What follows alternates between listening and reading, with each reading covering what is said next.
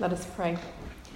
May the words of my mouth and the meditations of all our hearts be acceptable in your sight, O Lord, our rock and our Redeemer. Amen. Amen. See? As we've walked through the gospel readings in this season of Epiphany, there have been a number of times when I've noted that Jesus does a less than stellar job of selling either himself or what it's like to live in the kingdom of God. There was the water into wine miracle at Cana when Jesus didn't even bother getting credit for it from the groom whose wedding he had saved. There was the inaugural sermon he preached in Nazareth, where it all ended up with people trying to run him off a cliff. And then there was the story we read last week, where Jesus made an exhausted, discouraged Simon follow up on a fruitless night of fishing by going out and fishing again.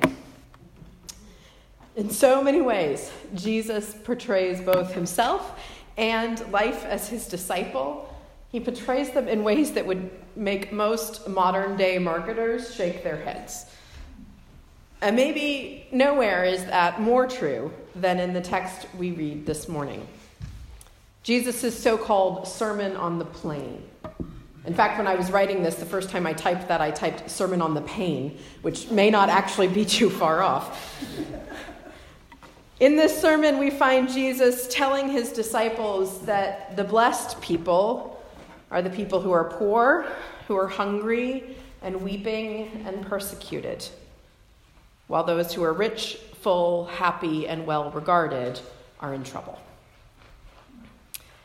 And as I sat with these words this week, the question that kept coming back to mind was who signs up for that? It's not a pretty picture that Jesus paints. But Luke tells us there was a great crowd of disciples who followed Jesus. So, how do we make sense of this? What was it about Jesus and what he said that drew so many people to him? Maybe even despite what he said.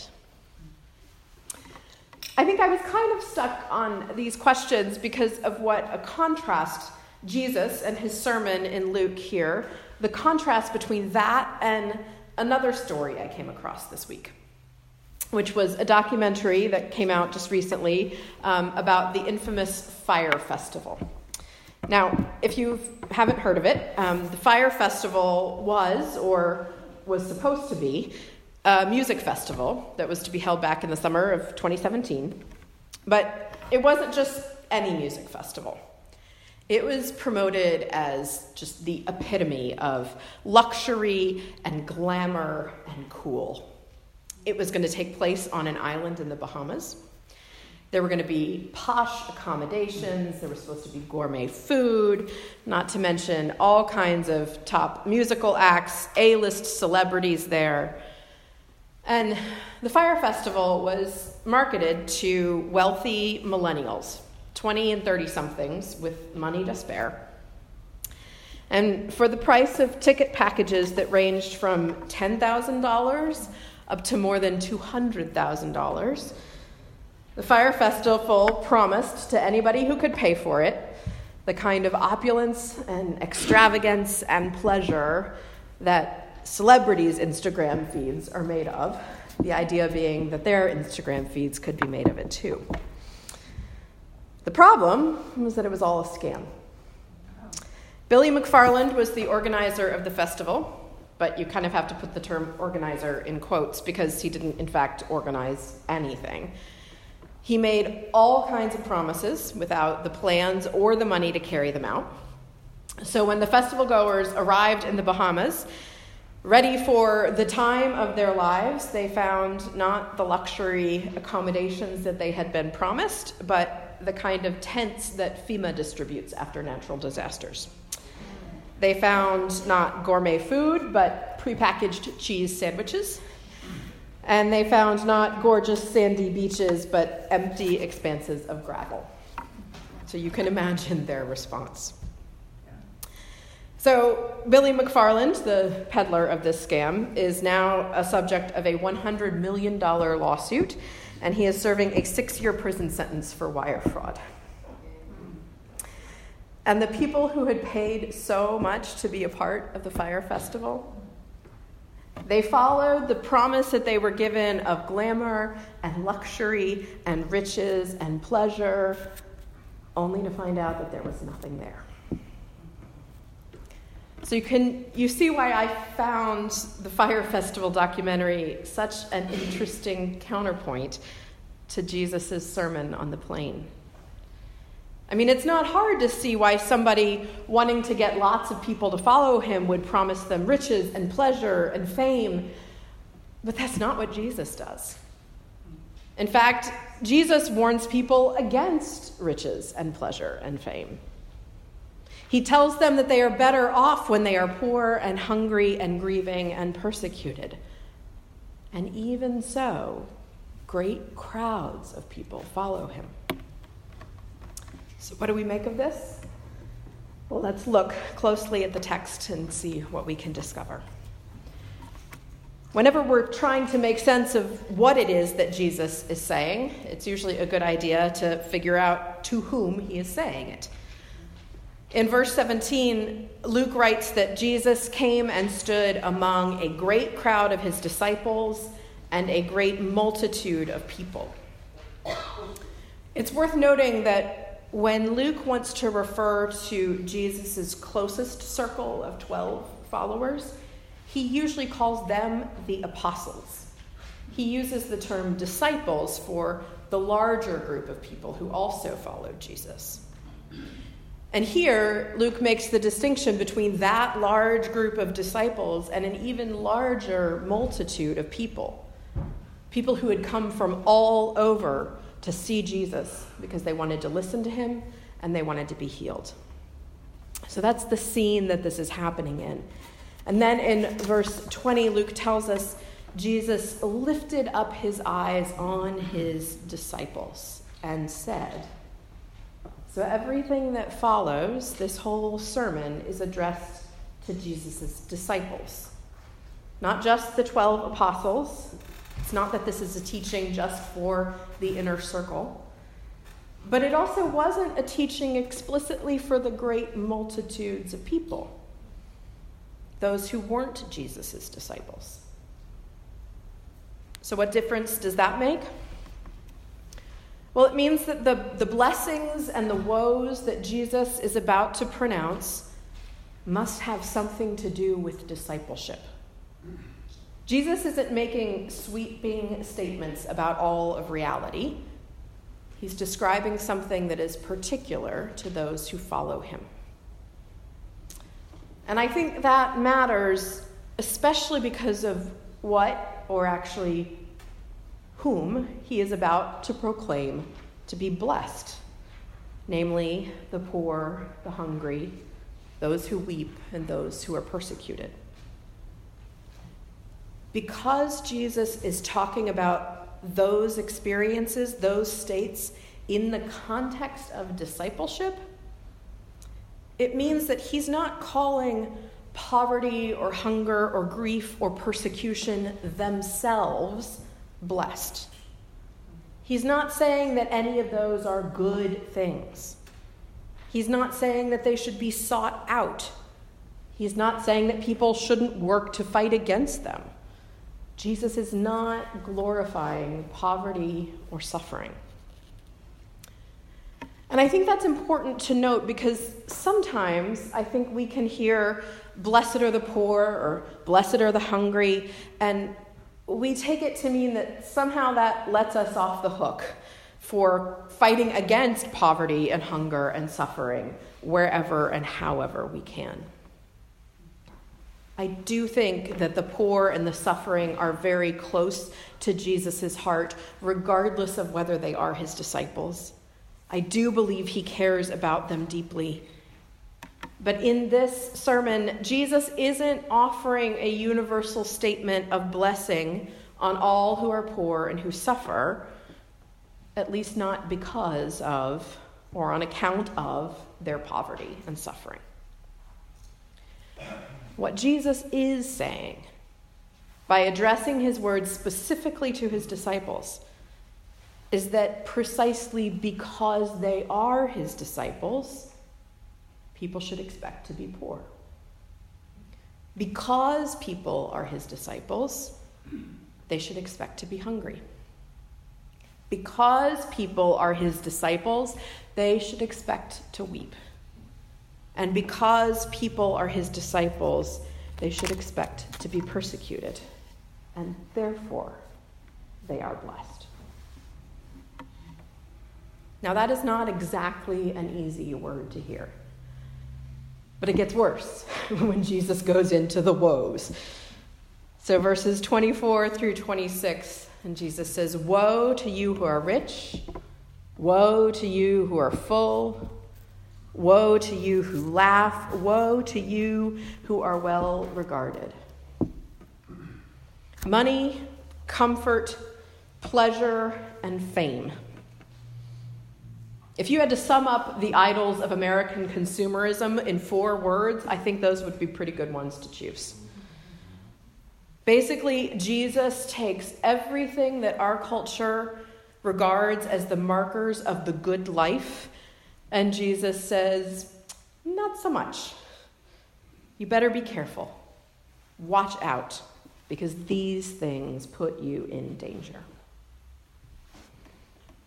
Again, Jesus is speaking specifically to his disciples here, which isn't to say that those things might not pose dangers to people who aren't his disciples. But in this particular instance, he's calling attention to the ways that the temptations of wealth and pleasure and fame are especially dangerous for those who are his disciples. So essentially, this part of Jesus' sermon all boils down to Jesus saying basically, You want to be my disciples? Super. Be prepared to become poor, needy, mourning, and persecuted. You'll be blessed. And make sure you're not rich, satisfied, happy, or well regarded, because those are really dangerous. It's not much of a sales pitch.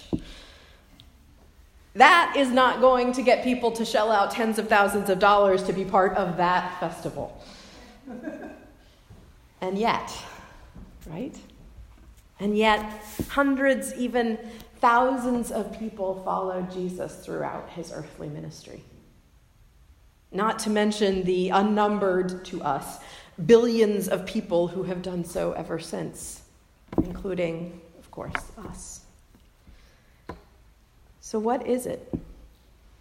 What's the secret of Jesus' success in calling people away from a life of comfort and to a life of hardship as his disciple? The secret, which actually isn't very secret at all, ultimately, I think, is simple it's Jesus himself. Jesus himself is what Jesus offers to his disciples. And at the risk of sounding trivializing, I'll say that that makes Jesus kind of the anti Fyre Festival. The problem with Fyre Festival was that it promised all kinds of good things, but when people got there, it turned out there was no there there. The promises were lovely, but the reality was empty. But with Jesus, it is just the opposite. Jesus' promises aren't necessarily attractive or easy, but the reality, the reality is better than we could imagine. Because when we answer Jesus' invitation, what we get is nothing less than Jesus himself. And that is what is really at the heart of the blessings and the woes of Jesus' Sermon on the Plain.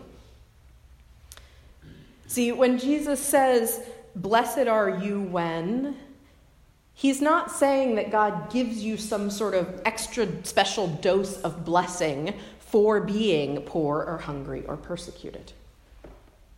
He's saying that the state you're in when you're in that state is a good one to be in.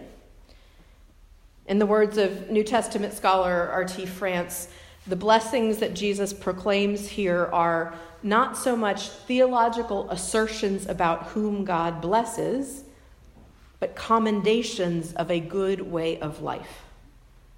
And the equivalent could be said about the woes. So, why is it a good state to be in?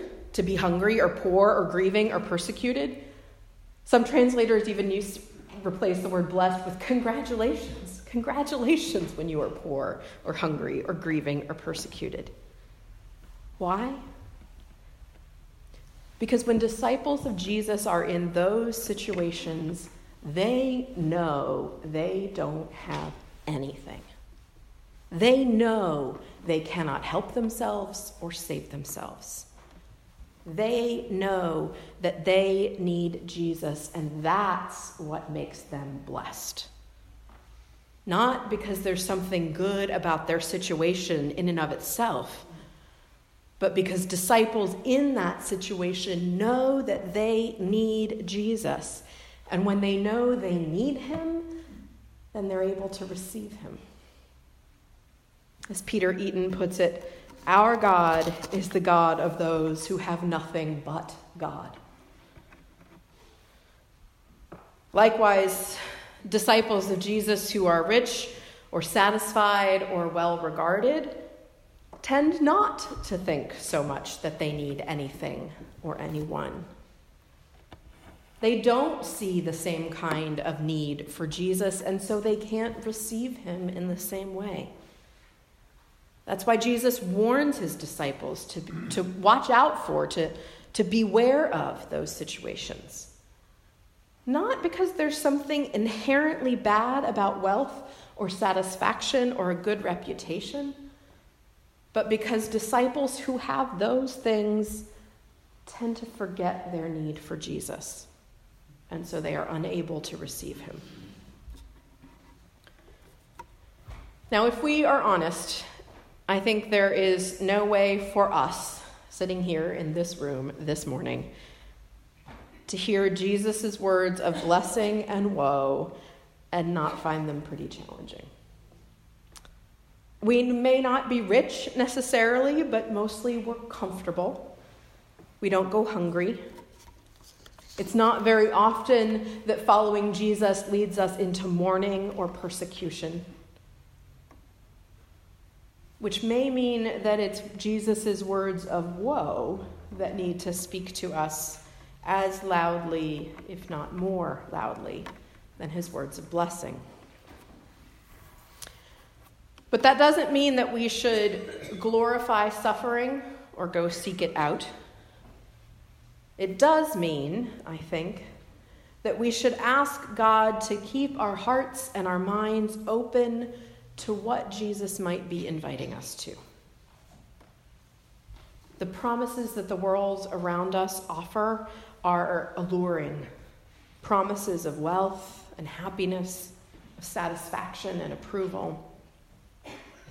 But what life shows us again and again is that ultimately those promises are empty.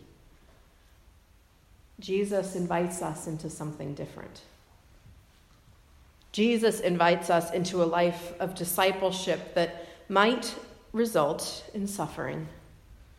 Not because suffering is good, not because we earn extra points with God for it, but because whatever suffering we may encounter because of our discipleship, through that we get to experience the blessing of knowing all we have is Jesus. And if we have Jesus, we have more than enough. That, I think, is why crowds of disciples followed Jesus, even despite his counterintuitive sales pitch.